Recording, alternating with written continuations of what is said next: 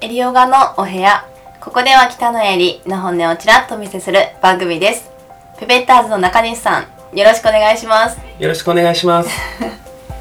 えーっと少し前はい。ディズニーランドに行ってきまして あの有名なデ有名なィズニーラ ンドに。 3年ぶりにはい。やっと行ってきまして、うん行ったりしますか行かなさそうそうですね。あまり行かないですね。行きたいんですけうんど、ちょっとタイミングというか、USJ とかもね、いろいろあるんですけど。うん、なかなかねそう東京でお仕事があったので、まあ、前日に行ってきたんですけれど、ん最近新アトラクションができたっていうへえ、どんなんで「すか。ソアリン」っていう、ソアリン。はい、あの流行っているらしく、はいその噂を聞きつけあの行ってきたわけですよ。はい。であの今までってあのファーストパスって走ってませんでした。なんか走って取りに行くっていう話を。ね、着いたら走って撮ってみたいなって思ってたんですけれど、今年か最近アプリになったんですってだから走るっていう作業がもういらなくなってるんですよアプリでどう取るんですか。もうアプリをダウンロードしてもうそこから撮るみたいなそれは早いもん勝ちってい。そうですへえ。だから例えばソアリンとかもう8時オープンなんですけどディズニーってもう8時半の段階でソアリンだったらもう全部完売みたいなってへえ。いう走らなくてもいいだけれどみんな取れちゃうからもう30分なくなってしまうみたいな現象が起きているらしく、うんファーストパスは諦めて並んでたんですねはい。で、まあ、3時間20分って書いてたから通常だったら絶対並ばないけれど、うんまあ長らく、まあ、あとディズニーも来ないだろうからと思ってせっかくだと思って並んだわけですよはい。で3時間も並んでると、まあ、前後の方とは仲良くなるわけですねうーん。で後ろから聞こえてくるのが「ファーストパスってどうやって取れるんやろうな」みたいな会話が聞こえてくるんですよでふっと見るとちょっとご年配のご夫婦だったんですねはい。あなんか「えーあ知らないんだ」って教えてあげたいと思って「大丈夫ですか?」って言ってお話あのこ声をかけてで「お取りしましょうか?」ということでファーストパスを取ってあげたんですよ、うん結局携帯の使い方が知らなさすぎて1時間ぐらいかかってはい。まあ、結構大変だったんですけれど、でそんなことはさておきふと気づくとそもそもご年配の方でそのソアリに並ぶ体力すごいなってうーん、三時間待ちですもんね。それちがすごいなって 気づき、はいでまあ60代かなと思ってたんですけれど、はいなんと80歳だったんですよ。じゃあかなり若々しく若見々らしくれるような。普通3時間って20代でもしんどくないです か20代でもそうですまあ普通私でも嫌だし、まあ、その足腰が強くないと乗れないし、まあ、腰が痛くなったりとかっていう体力もすごいし気持ちも若くないとそもそもディズニー80歳で行かなくないですかうん。うーん。それをディズニーランドがそう。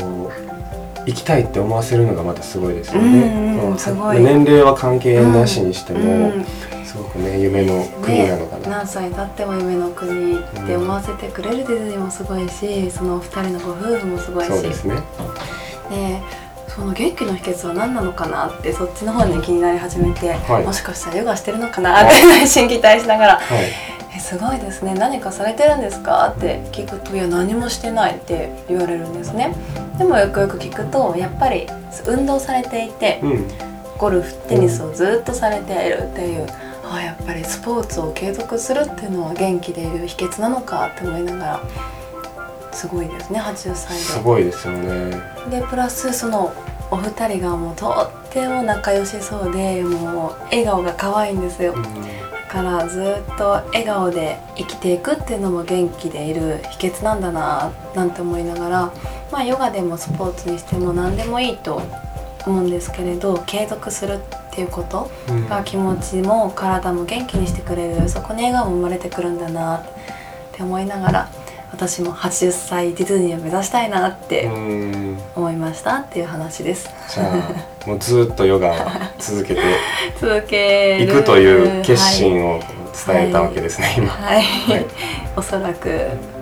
ねまあディズニーね80歳でも自分がやりたいことを何でもできるっていう年の重ね方をしたいなって思いましたはい、結局ソアリンってどういうものなのそこがすごい気になっててソアリンは、はいああいうえの 4D っていうんでしょうかあの世界に旅できるうんあのシアターを見ているんですけれど、はい高いところ宙に浮いて大きなスクリーン上のシアターで世界を旅している感覚になれるっていううーんそんな乗り物ですそこであの立体的感覚 4D4D はいっていうんですかあね 3D の一個上ですよねはいそれそれしかわかんないですけどであの匂いがあの ああはいアマゾン